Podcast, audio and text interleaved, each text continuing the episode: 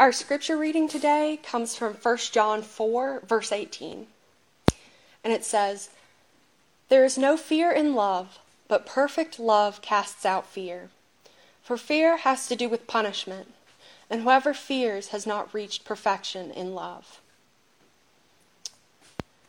Now, you see crazy things on Facebook all the time, like really weird, bizarre stories. And I'm about to tell you one that made me laugh a lot. There was a story of a woman, and her husband had gone to work. She was home with the kids, and she was doing dishes in the kitchen. And she heard a knock at the door, and she wasn't expecting anyone, so she finished the dishes she was doing and went to the door. And no one was there when she got there, but there was a package sitting on the step. So she brought it in and she set it on the kitchen table. And she went back to what she was doing. After a few minutes, she got curious, though, because she hadn't been expecting a package, and it was very rare that her husband ordered anything for himself. So she went and took a peek to see what was in the box. She immediately got very afraid. Her face went pale, and she became extremely frightened as she looked down and she saw a small metal object with wires sticking out of it at the bottom of the box. And she immediately thought, oh my goodness, someone has sent me a bomb in the mail. I don't know why. My family's never done anything to hurt anyone. And so she ran upstairs and she got her kids and she went to the neighbor's house and she's trying to explain to the neighbor, you know, I think there's a bomb in my house. And the neighbor's like, well, have you called the police? And she said, no. And I, I left my phone on the kitchen counter. And the neighbor said, don't worry, you can use mine. Everything's fine. You just need to calm down. And so she went, she used the neighbor's phone, and she called the police and the police come and she's still so afraid and everything's so hectic. And they're like well ma'am you just need to stay back with the kids. It's fine. We'll go see what it is. So they're all geared up. The bomb squad goes into her house. And after a few minutes they come back out. And one of them is obviously very amused. And she's a little bit upset. She's like does he not understand how much danger my family could have been in? And so he comes up to her and he said ma'am? She's like did your husband order anything online recently? And she said, No, no, he never orders anything for himself. No, no, no. He loves to spend all the money on me and the kids. He never buys anything online for himself. And he said, Ma'am, I have a second question to ask you. Is your washing machine broken? And she said, Yeah, how do you know? It's been broken for like a week. And he said, Ma'am, that's a motor for your washing machine. And of course, she was extremely embarrassed and really upset about the whole thing. And, you know, we can laugh about it because we've all made mistakes and been afraid about something that turned out okay. This is a very extreme example. But we all have things that scare us. Why are we afraid? This question has been asked by people for thousands of years. Even if you look in the Bible, fear is mentioned so many times. The first time in Genesis 3. Three chapters in, and we're already dealing with fear. In Genesis 3, verses 1 through 10, it's talking about the story of the fall and how that Adam and Eve eat of the fruit of the tree they're not supposed to. Because the serpent was like, oh, this will be fine. They make that decision to disobey the one rule God set for them. And they realize in shame that they're exposed, they're naked. So they quickly make some clothes for themselves and kind of hide away when they hear God coming because they're afraid from what they've done. This type of fear is tied to the things that we've done, the things we're guilty about. In Jonah 1 7 through 10, Jonah's on the ship and there's a storm brewing, and the crew of the ship is terrified. They know something has happened, that somebody's here that shouldn't be here. Somebody's angered some God that's gotten angry and caused the storm to come up out of nowhere. This type of fear has to do with circumstances, the things around us we can't control.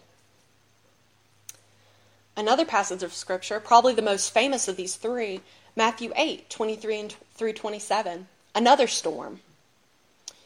The disciples are going with Jesus crossing the Sea of Galilee, and he's asleep on the boat. And a storm brews, and they're afraid because they don't know what's going to happen.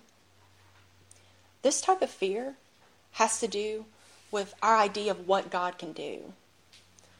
Our idea of how much God can do. Is God going to be enough to get us through this situation? The disciples saw Jesus asleep and thought, well, we can't ask him for help.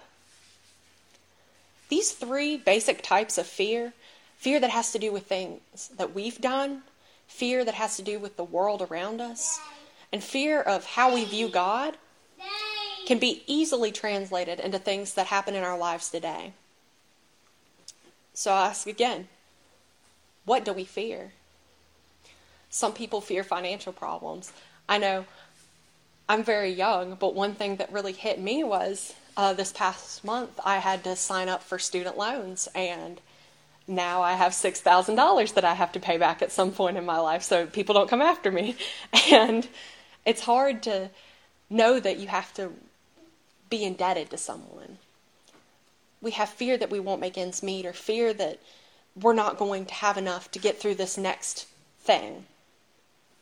We have fear of illness. When the people we care about are sick, we want them to be okay. We want them to heal, to get better.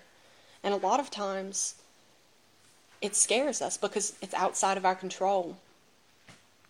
We can also fear about the well being of those we care about in spiritual ways.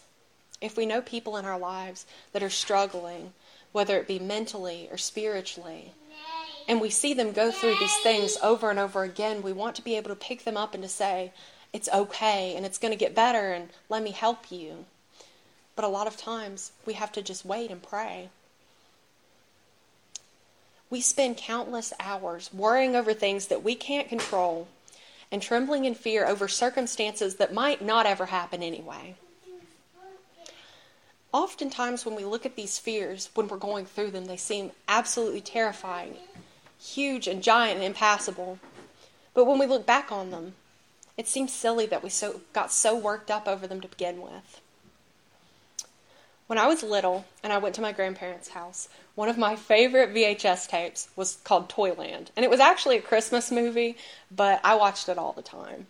And it was about Jack and Jill um, and all these Mother Goose characters, and they're trying to save Christmas from this evil, grumpy old man and these goblins. Now, this is animated. It's like a 90s animated movie. So it's nothing crazy, nothing that should have caused me to be afraid as a child, but for some reason, those goblins scared me so much as a kid.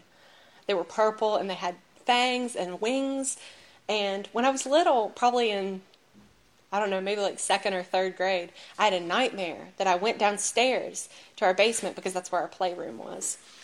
And that one of them jumped out and got me. And I was afraid for a long time after that to go downstairs to get anything by myself. Now you can laugh at me all you want because I can I'm laughing at me about this. But this seemed like such a big deal when I was a kid. But when I got older, I realized that it was silly and I had no need to worry or be afraid. Fear is natural in small doses, we use it for survival, like common sense. If you've got common sense, you're going to be afraid of some things. Like, you're not going to go up and grab a snake you see in the woods and think, oh, I'm going to pick this up and play with it because it has rattlers on it. It looks cool. Or you're not going to go jumping around if you're two stories up cleaning windows. You're not going to lean on out and say, this is fine, this is fine. We have these natural fears to help keep us safe. Fears of snakes and spiders because they're poisonous sometimes, and fears of heights so we don't fall and hurt ourselves. But in the modern world, in our minds, we often fear things that aren't even physical. We feel failure and rejection and being alone and not being enough. We want to protect ourselves from these invisible opponents and keep ourselves safe from the idea that we're not good enough. It's not natural when these types of fears become all consuming and immobilizing. When we get to this point, all we can ask is, what can I do to fix this? What's the remedy to all this fear and anxiety? Let's go back to our main passage. It says, There is no fear in love, but perfect love casts out fear. For fear has to do with punishment, and whoever fears has not reached perfection in love. the main idea of this passage love casts out fear. Love drives out fear. Love pushes away fear. Specifically, God's love. There was a story of a man who had a small child who he had a very close relationship with. He loved his son so much, and when the time came for his son to start school, his son was very afraid. He'd never been away from his father before. And he said, Dad, I don't want to go without you. So the father took his son aside and said, It's okay, son. I love you, and even when I'm not there with you, I'll be thinking about you. And if you ever need me, I'll be there and I'll come. And I'll help keep you safe. So soon, the child grows a little more, and he becomes a little more comfortable with going to school. After their walks to the school building, he's not clinging to his father's legs like he was before. He'll run and go play with his friends, and he's excited to go to school. A few months later, an earthquake strikes the town that they live in, and the school is absolutely demolished, flattened. The father, as soon as the quaking stops, runs down the road, runs down the street towards the school. He looks and he sees that the building is completely flattened and demolished. There are parents around crying, My son, my son, or my daughter, my daughter, or where are my children? But no one's looking to dig in the rubble. He begins digging in the rubble, and people at first begin to applaud him, saying, Oh, well, look at that, Dad. Isn't that brave? But after a while, they begin to say, You know, it's pointless that no one could have survived that. But he continued digging because he had a promise to keep to his son. He dug for six hours, then eight hours, then 12. He continued digging through the rubble. 24 hours, 36 hours. And finally, after 38 hours of digging, he heard a sound. And he heard his son's voice. He said, Dad. And there, in a little air pocket between the concrete and the rubble, there was his son's class all the children and the teacher completely unharmed. And the son looked and he said, See, guys, I told you my dad was going to come. He's going to help us. If this is the love of a father who is a human, who makes mistakes, who doesn't have the answers to everything, if this is the type of love a father on earth will show us, how can we even begin to imagine the way God loves us? God loves us like we are his own children, and he will always be there to rescue us and to help us when we fall. When we are confident in this type of love that God offers us, we don't need to be afraid anymore. We have the same things that we have to face. We have the same financial problems, the same illnesses, the same concern for our family members and friends that have addictions or mental problems or spiritual needs. We still have that fear of failure, that fear of rejection, of being alone, of not being enough.